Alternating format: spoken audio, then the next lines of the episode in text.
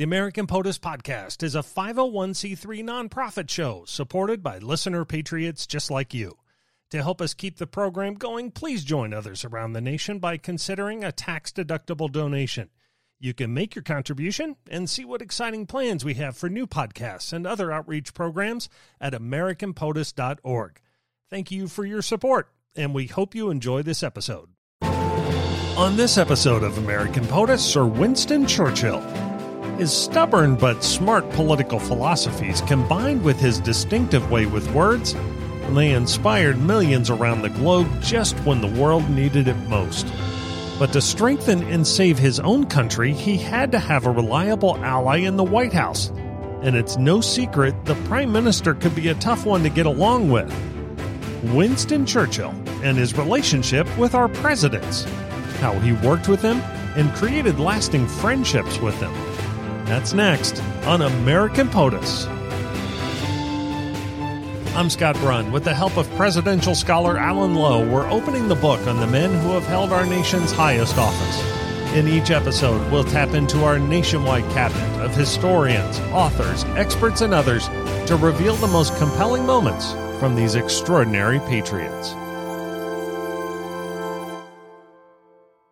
Author Allen Packwood is joining us for this episode on Sir Winston Churchill and his relationships with several U.S. presidents.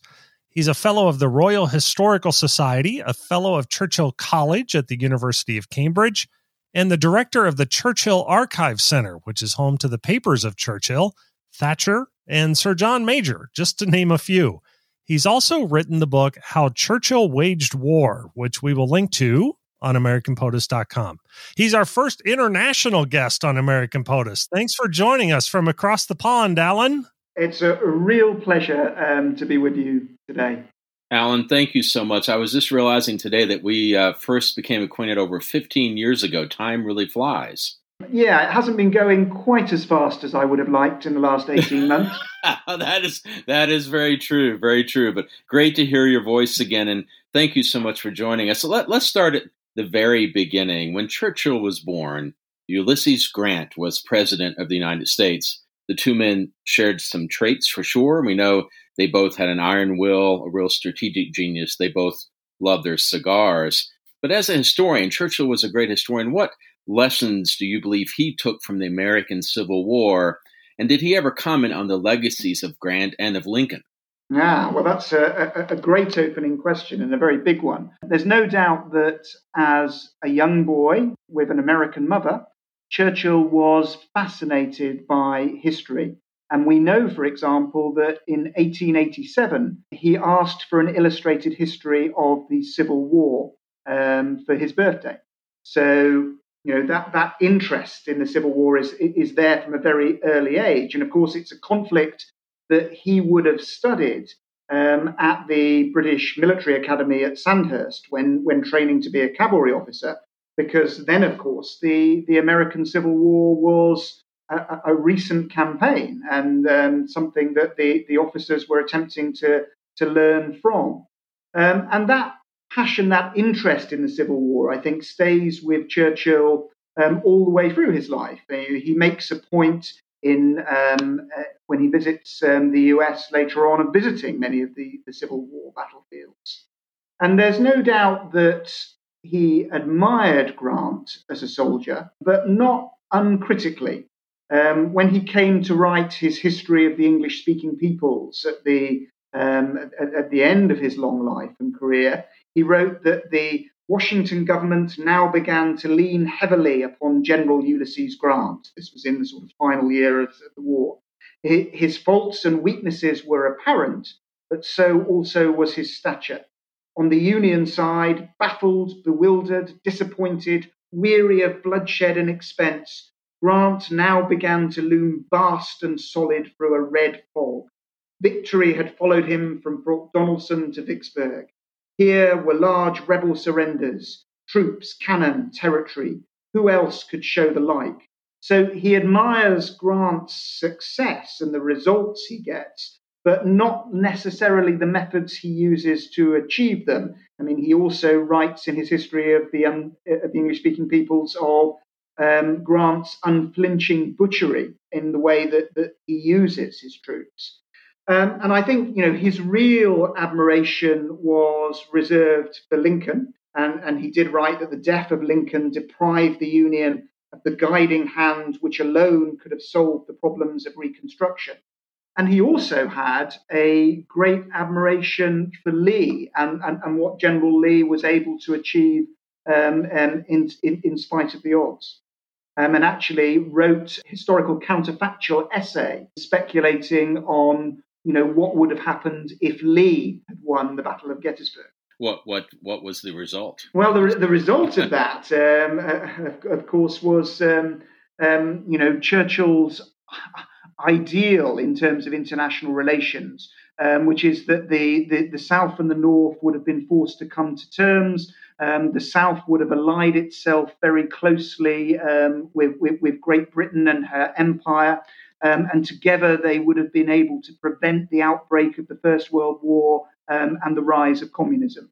And of course, as, uh, the further you go from um, the initial conceit, the, um, yes. the, the, more the more bizarre um, um, um all of this gets. But it's it's, right. it's a fascinating essay. I will definitely have to look that up. Now let, us move forward just a bit. When he when Churchill first visited America, Grover Cleveland was president. Do we know on that very first trip how much attention Churchill paid to the American political scene and especially to the president in the White House?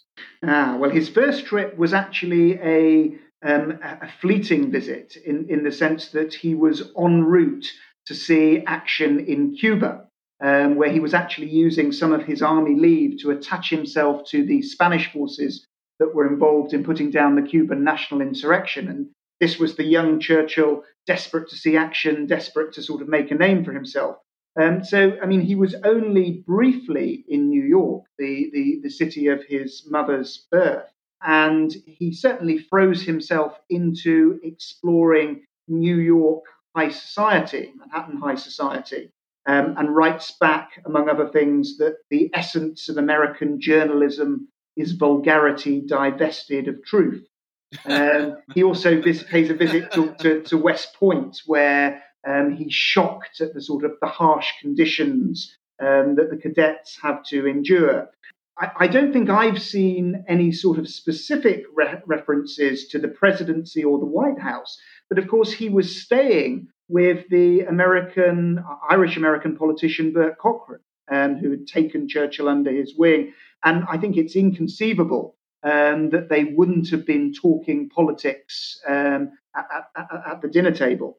Um, they were certainly talking oratory because um, later in life, Churchill credits Bourke Cockran um, with, with, with, actually um, helping him develop his own speech style. Well, when Churchill enters politics and enters first enters Parliament, William McKinley was president in the United States. How did Churchill view the emergence of America onto the world stage after the Spanish American War under President McKinley? Well, of course, uh, McKinley is the first president that Churchill met. Um, he meets him in 1900 when he is on a lecture tour of the United States talking about his experiences during the, the Boer War and, and, and, trying to raise enough money to sort of underpin um, his political career. But he, it's, it's a very, clearly a very, very brief meeting with McKinley, and, and, and they certainly don't talk um, um policy or or, or, or politics. Um, in terms of sort of Churchill's views about the United States at that time, it, it is an interesting question. I mean, I think during the sort of Edwardian um, period, Churchill is, of course, very focused on launching his own political career. Um, he enters Parliament in, in, in 1900. He defects from the Conservative Party to the Liberals in 1904. Um, he gets his first government position in, in Asquith's cabinet as Under Secretary of State for the Colonies from the end of um, 1905. And I think he, he's very focused on advancing his own career, and he's initially quite focused as well on a, a, more domestic agenda and, and, and sort of social reform um, at, at, home. And, and I think, you know, his his view of America at this stage, I, I think, would have been a a fairly neutral one. His primary concern in international affairs, of course, was the, the preservation and advancement of, of the British Empire. Um, and he would have been concerned about any aspects of, of, rivalry as, as, as, the United States um, um, started to sort of increase its um, international role. But I think he would have also seen the US as a potential ally, as a nation that sort of shared sort of fundamental Western values. And certainly in this pre-war period, I, I, don't think you know he would have seen the US as a, as a threat in, in, in, in, any way, um, nor would he have seen it, at this stage as sort of integral to to the survival and, and, and, and advancement of the West. Um, I think what what changes everything for Churchill is the First World War, um, what he calls the world crisis. Because, of course, in the First World War, you see the the collapse of so many of the old European empires. You see the rise of communism, um, and you see the United States, the New World, coming to, to the rescue of, of the old um, from, from 1917. Churchill was acutely aware of that, not least because he ended the First World War as Minister for Munitions in Lloyd George's government, which mean, meant that he was dealing directly with American politicians and American industrialists to supply the Western Front and, uh, um, and the war effort. And very quickly, I think, comes to appreciate the, the, the, the nascent and, and, growing strength and potential of the United States. It's this point that he forges key relationships with people like Bernard Baruch and, and, and Charles Schwab, relationships that he will then sort of carry forward in, in, into the Second World War. So I, I think that you know it's from the from the First World War onwards that Churchill really starts to appreciate the strength and the potential of the United States and to develop the, the policy that you'll see him deploy in, in, in the Second World War of courting the US and, it, and its presidency. Um, but of course, that process isn't without reverses and hiccups. At, at, the end of the First World War, what were his views on Wilson Wilson's 14 points and President Wilson's push for the League of Nations? Well, I think Churchill in international politics was a realist, a believer in realpolitik.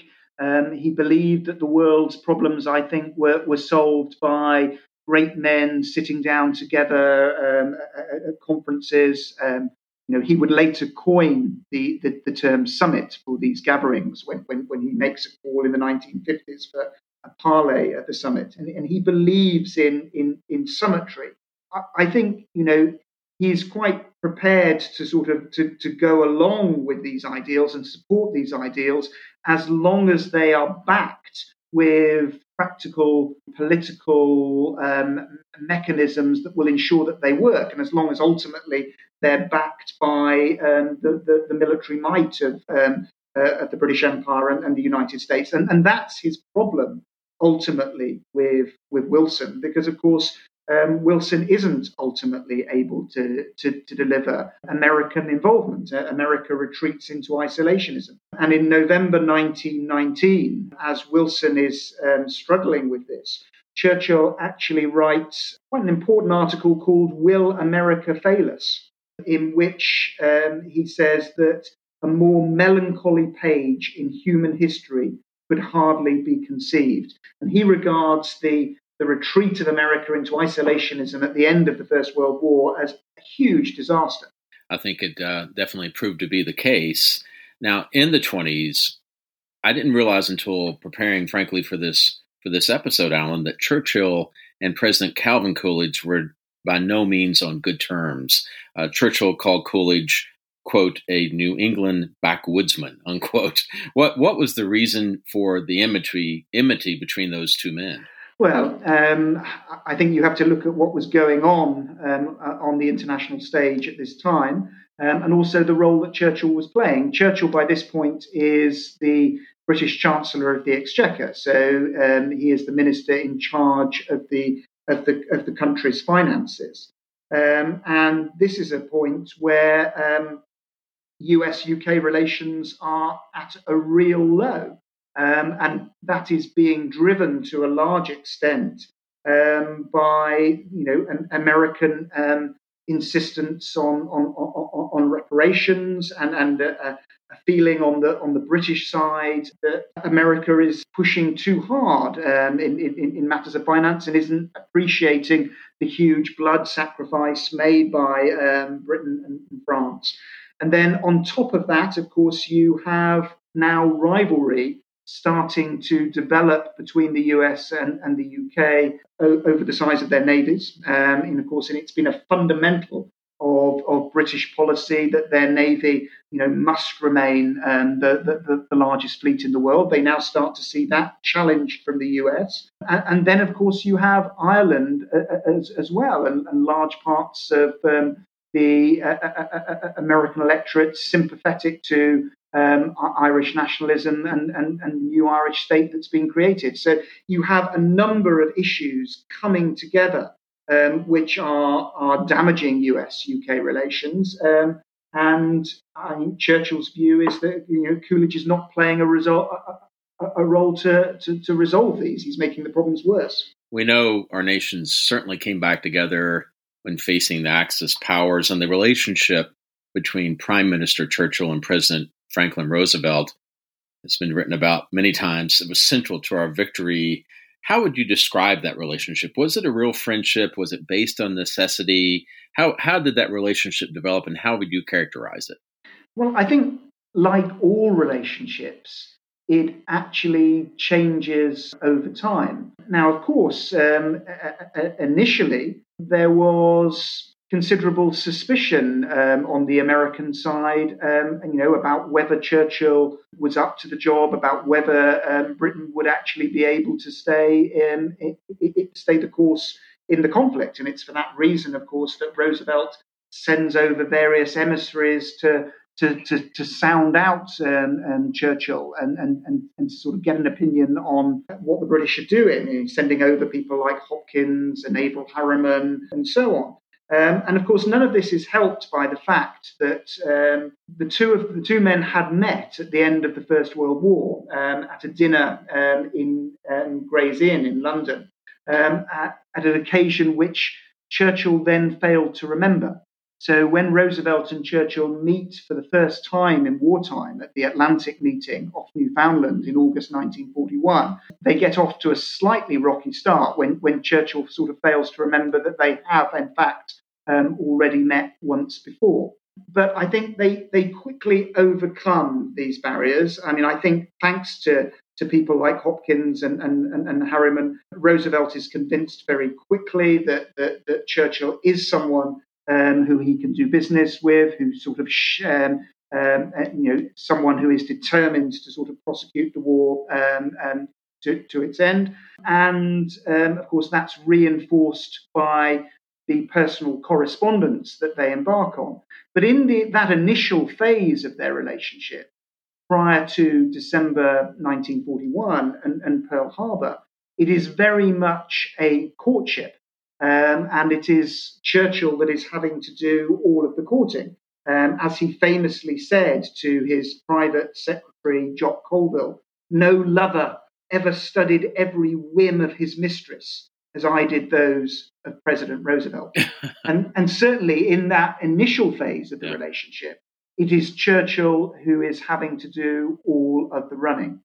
Then I think you, you know, post Pearl Harbor, you enter into what you might describe, extending this analogy, as a honeymoon period, where the the two men are able to work very, very closely together. You know, and, and this is the period really of the, the building of the special relationship, creation of the combined um, chiefs of staff, the, the development really of a, a truly sort of unified um, Anglo um, American war strategy that takes the war into North Africa um, and, and, then into Sicily and, and, and, Italy. And I think, you know, in that period, there's no doubt that the two men are working very closely together, uh, that they're enjoying one another's um, company.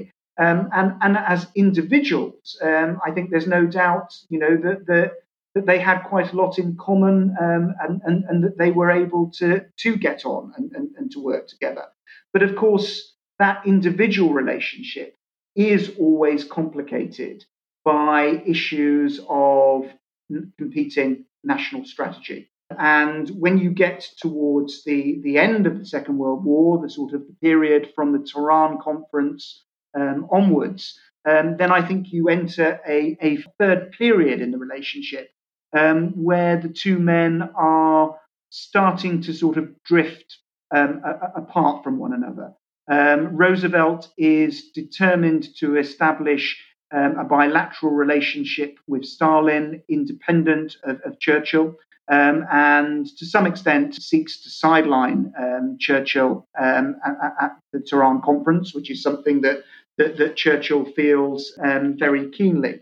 Um, and of course, you know, the two men are thinking about what is going to happen after victory, after the war. And for Churchill, that is all about the preservation not just of Britain, but also of her empire. And that's not an aim which Roosevelt shares. For Roosevelt, the primary aim is the creation of the United Nations. And for that, he needs not just the, um, the alliance with, with Britain, but, but also to establish relations with Stalin the Soviet Union and, and, and also with China. Um, and so I think you see this period towards the end of the war where they are no no longer as close um, as, as as they were in the period sort of 41 to 43. During the brief overlap in office that Churchill and Truman had, how did they interact? And when after Churchill left office in 45, did he remain in contact with President Truman? Yeah, well, I mean, I mean, of course, Churchill um, was very, you know, even though the relationship with Roosevelt um, had changed and was perhaps more distant by 1945, there's no doubt that he was still incredibly shocked by, by Roosevelt's death, something that, that, of course, he could not be prepared for, and which then sort of raises huge question marks over the future uh, of the Anglo American alliance. Um, and I've often been asked why it was that, that, that Churchill didn't go to President Roosevelt's funeral. Um, now, of course, one of the reasons may have been his own health, which by this point was declining. But I think there may also have been a political calculation here. Churchill had always been desperate to get President Roosevelt to, um, to come to the UK um, and to host a, a, meeting in the UK. And the president na- never came. It was always Churchill that, that, that, had to do the traveling, had to cross the Atlantic, had to, um, to brave these um, um, U-boat infested waters and, and um, planes with, without pressurized cabins. And so I think Churchill took the calculation um, that if he didn't go to the funeral and didn't meet Truman for the first time there, um, it was possible that Truman would come to the UK. If, if that was the case, of course, he was disappointed because um, Truman didn't, and the two men meet for the first time at the Potsdam conference, just before, of course, Churchill loses the, the, the 1945 um, general election.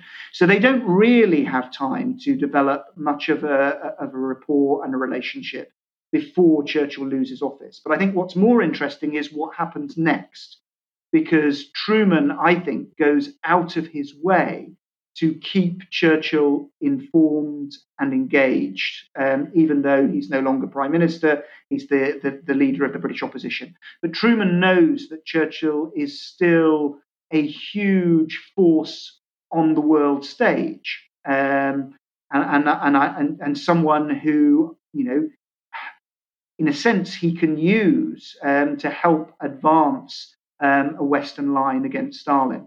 Um, and, and of course, it is Truman who brings Churchill to the United States in March 1946 to deliver the famous Iron Curtain speech when, when Churchill makes that famous warning about Soviet expansionism across Eastern Europe from Stettin in the Baltic to Trieste in the Adriatic, an Iron Curtain has descended across the continent. Now, Churchill delivers that speech at Westminster College, Fulton, Missouri. And the reason that he goes to Fulton, Missouri is because that invitation comes with a handwritten codicil from President Truman, which says, This is a wonderful college in my home state. If you come, I'll introduce you. And of course, Churchill comes because he knows that by coming, it means that he will be hosted by the president. He will spend time with the president, traveling out uh, uh, to Fulton, Missouri. He will have the president's ear. Um, and he will also be introduced by the president, um, and that this occasion will therefore be covered um, by, by the world's media. When Churchill became prime minister again, his old wartime associate Dwight Eisenhower, by that point, was in the White House. What was their relationship like during the war, and how did that? How was that similar or different from the relationship when Ike was serving as president? Great question, and I think the answer is that it was very different and in a way that Churchill hadn't anticipated and suspected. During the war, um, and, you know, Churchill does get to know Eisenhower um, um, well, and, and, Eisenhower, although he's not reporting directly to Churchill, although he's reporting to General Marshall, Marshall and to the combined chiefs of staff in Washington D.C., um, uh, Eisenhower always goes out of his way, I think, to keep Churchill um, informed um, and, and, and, and, involved. And that's something that, that, that, Churchill appreciates. And I think at this, at this time, during the war, Eisenhower is quite deferential um, towards Churchill. What's interesting is that all changes um, in the 1950s when Churchill is back as prime minister and Eisenhower is, is president. I think Churchill expects that there that to some extent their relationship will be able to resume in, in the same way, and, and, and, that therefore he will have a certain amount of um, leverage um, with, with, Eisenhower. Now, no doubt he did have some leverage, but I think not as much as he expected. I, I think Eisenhower makes it very clear um, that, that now that he's president, um, the relationship is on a slightly different footing.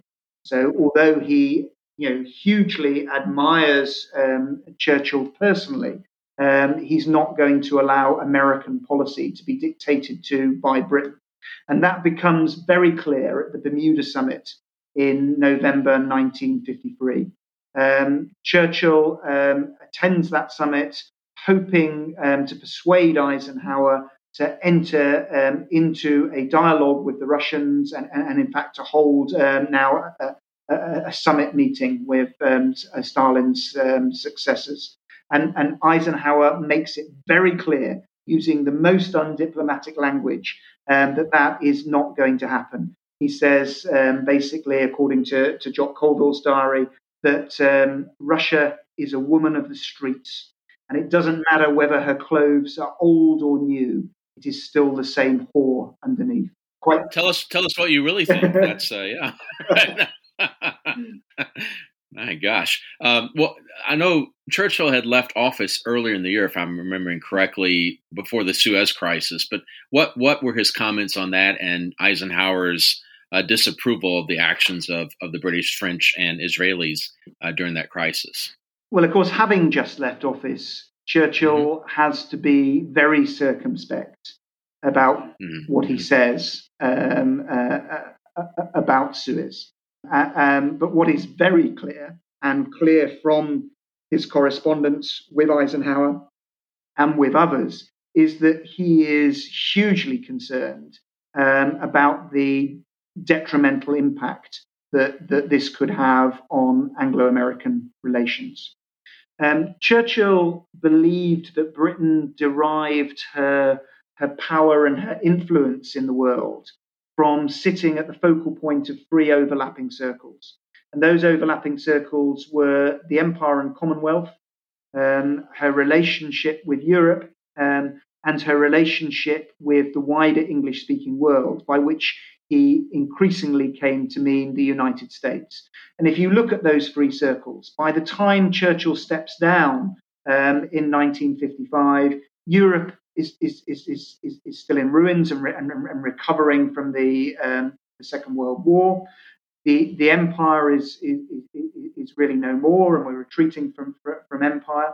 And so increasingly, um, he sees Britain as being tied to, to, to the United States, and you know sees the importance of the, of the, two countries working in close harmony.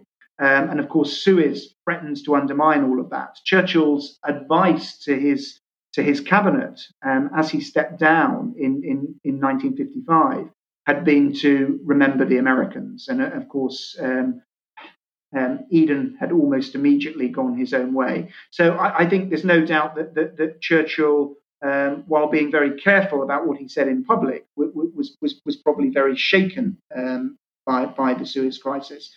Um, and I think it, it, it, hints at a sort of a bigger tension in Anglo American relations, which you can see in some of the Churchill Eisenhower correspondence in the 1950s, which is that America is becoming far more concerned about what is happening in the Pacific, whereas um, for the British, um, it's Europe and the Middle East um, uh, that, that remain absolutely sort of central. Now, the legend, and tell me if this is true or not, the legend is that when Churchill first met a young John F. Kennedy on board a yacht, he mistook him for a waiter. Is there any truth to that story, Allen? Well, like you, I, have heard that story repeated. Um, I don't know whether there is any truth for it. I've, I've, never seen any written evidence for it in the in the in the Churchill archives. But of course, it's not the sort of thing that that, that would, would be, right. be be written down. Right. Um, so of course, it, it may well be true. And, and of course, you know, you you have to remember that um, you're talking about a period now where Churchill is um, a very old man, where his powers, both mental and, and, and, and, physical, um, are declining. Um, and it's certainly true that, you know, as he continues to sort of to travel the world, traveling with Onassis on, on, on the Christina, um, you know, it, it is commonplace for um, the, the, great and the good to seek him out and to introduce themselves to him. And uh, it, it's not always clear, you know, how much of that he is able to take in. Of course, of course. Now, we know they met in 1959 and that JFK, from my understanding, spoke with Churchill about his presidential ambitions. Do we know the details of that conversation in 1959? I, I, I wish I did. Um, I mean, I, there, there, may well be more information um, on it. Um, um, in, in, in the Kennedy Presidential Library. Right, right. Do we know uh, during JFK's sadly short time in the Oval Office what Churchill thought of his presidency? Um, I, I think I, I, am not sure that, that that we do. I mean, and then again, you, are talking about a point now where where Churchill is reached a point where it, it is now quite difficult for him to engage at the level um, that, that, that, he engaged previously. I mean, it's noticeable that when Churchill visits New York for the last time um, in 1961 um, on board Onassis's yacht, um, President Kennedy um, contacts the yacht and speaks to Anthony Montague Browne, Churchill's um, private secretary. And Kennedy is very keen to meet up with Churchill and says, you know, that he will send a helicopter um, over to New York to, to fly Churchill um, and, um, to the White House. Um, and Anthony Montague Browne has to make a very difficult unilateral decision um, that his boss is no longer up to this. Um, and and turns the invitation down. And then, of course, he has to sheepishly explain to, to Churchill um, what he's done. And, and interestingly, right. according to Anthony Montague Browne, Churchill endorses that decision. When Churchill passed away in 1965, neither President Johnson nor Vice President Humphrey attended the funeral. And I think the belief is that LBJ had been told perhaps not to travel. He'd recently been ill. How was this viewed in the UK, and did it have any impact on U.S. British relations? Um, I mean, I, I, don't think it did, for the simple reason, of course, that that, President, that former President Eisenhower did attend, um, and, and, and, not only attended, but also um, took a major part in in, in the commentary. Um, and of course, you know, he he was you know incredibly well known um, in, in in Britain as a sort of great um, um, wartime figure.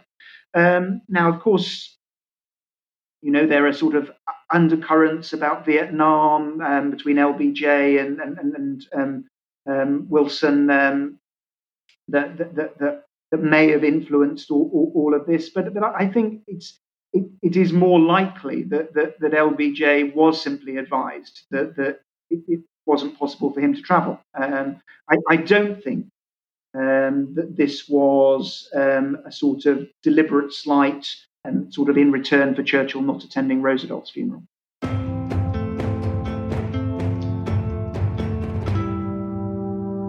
Now, Allen, we've talked a lot about these different presidents and their and their interactions with the famous Churchill. Let's get your thoughts on the following. Churchill was a very accomplished painter. Of these men, whom would he have liked to paint? Yeah. Well, of course, Churchill specialized in um, still lifes and landscapes. He, he, didn't do very many portraits. It's, it's quite you know, there, there, are just a few. He did a he did a self portrait. He did a portrait of Clementine. But but on the whole, um, I don't think he enjoyed painting people.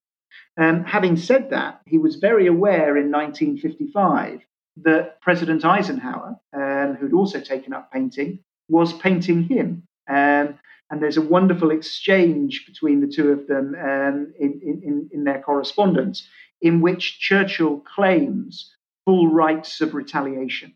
So I think if he was going to paint any of them, it would probably have been Eisenhower.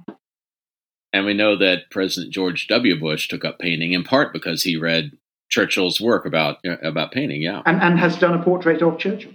Of these presidents that we've talked about, whom would he pick to be stranded on a deserted island with? well, I mean, I think for Churchill, a deserted island would be an absolute nightmare. Uh, this is someone um, you know who was easily satisfied with the best um, and was used to having sort of people a- a- around him, sort of at his his his beck and call. So if he was really going to be stuck on this desert island, you know, it would have to be someone who he could engage in deep and serious conversation with.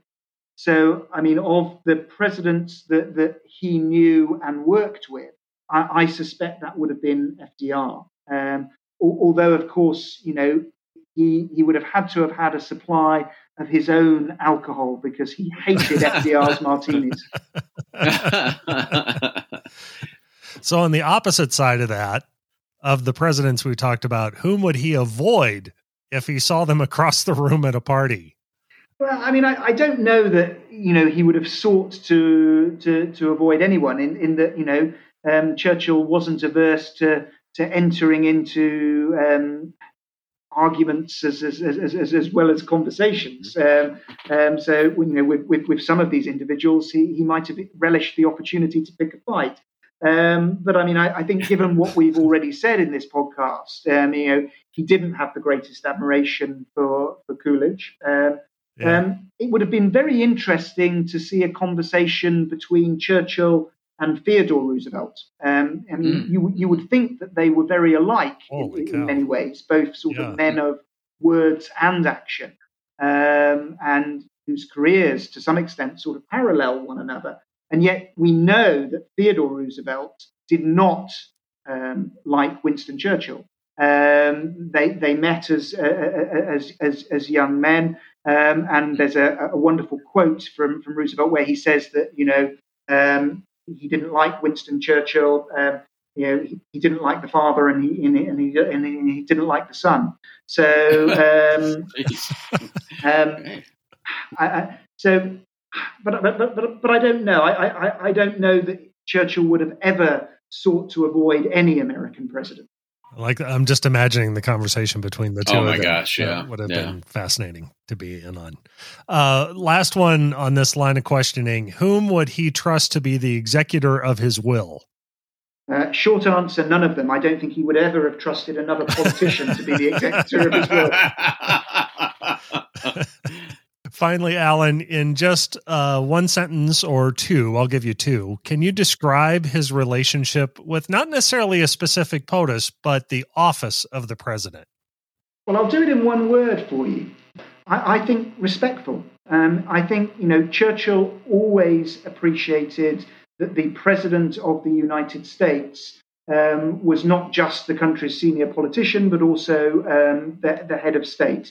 Um, and I think you know he was always respectful of the office.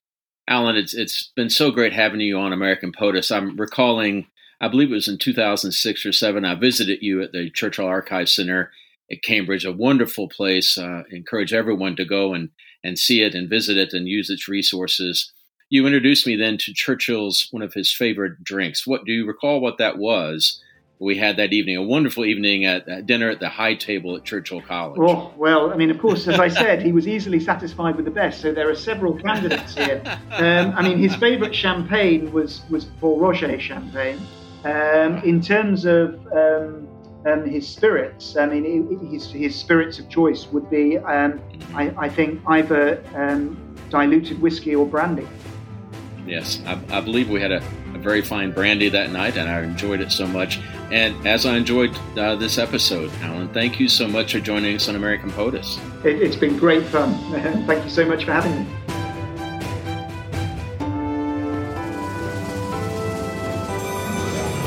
Thanks for listening to this episode of the American POTUS podcast. If you have a moment, please rate and review this show on the player you're listening to right now. We appreciate every word from everyone that listens to and participates in the podcast. We'd like to thank author Allen Packwood for joining us on this episode about Winston Churchill. More information on his book, along with all our other terrific experts, can be found on AmericanPOTUS.com. While you're there on our website, drop us a note. We'd love to see your questions or comments on this episode, or suggestions you might have for future topics. And if you haven't already, be sure to follow or like us on Facebook or Twitter so you'll be the first to know about new episodes and announcements. Graphic design for American POTUS is by The Thought Bureau, and original music score by Jonathan Clark Music. Finally, it's our last word from Winston Churchill quote, Success is not final, failure is not fatal. It is the courage to continue that counts.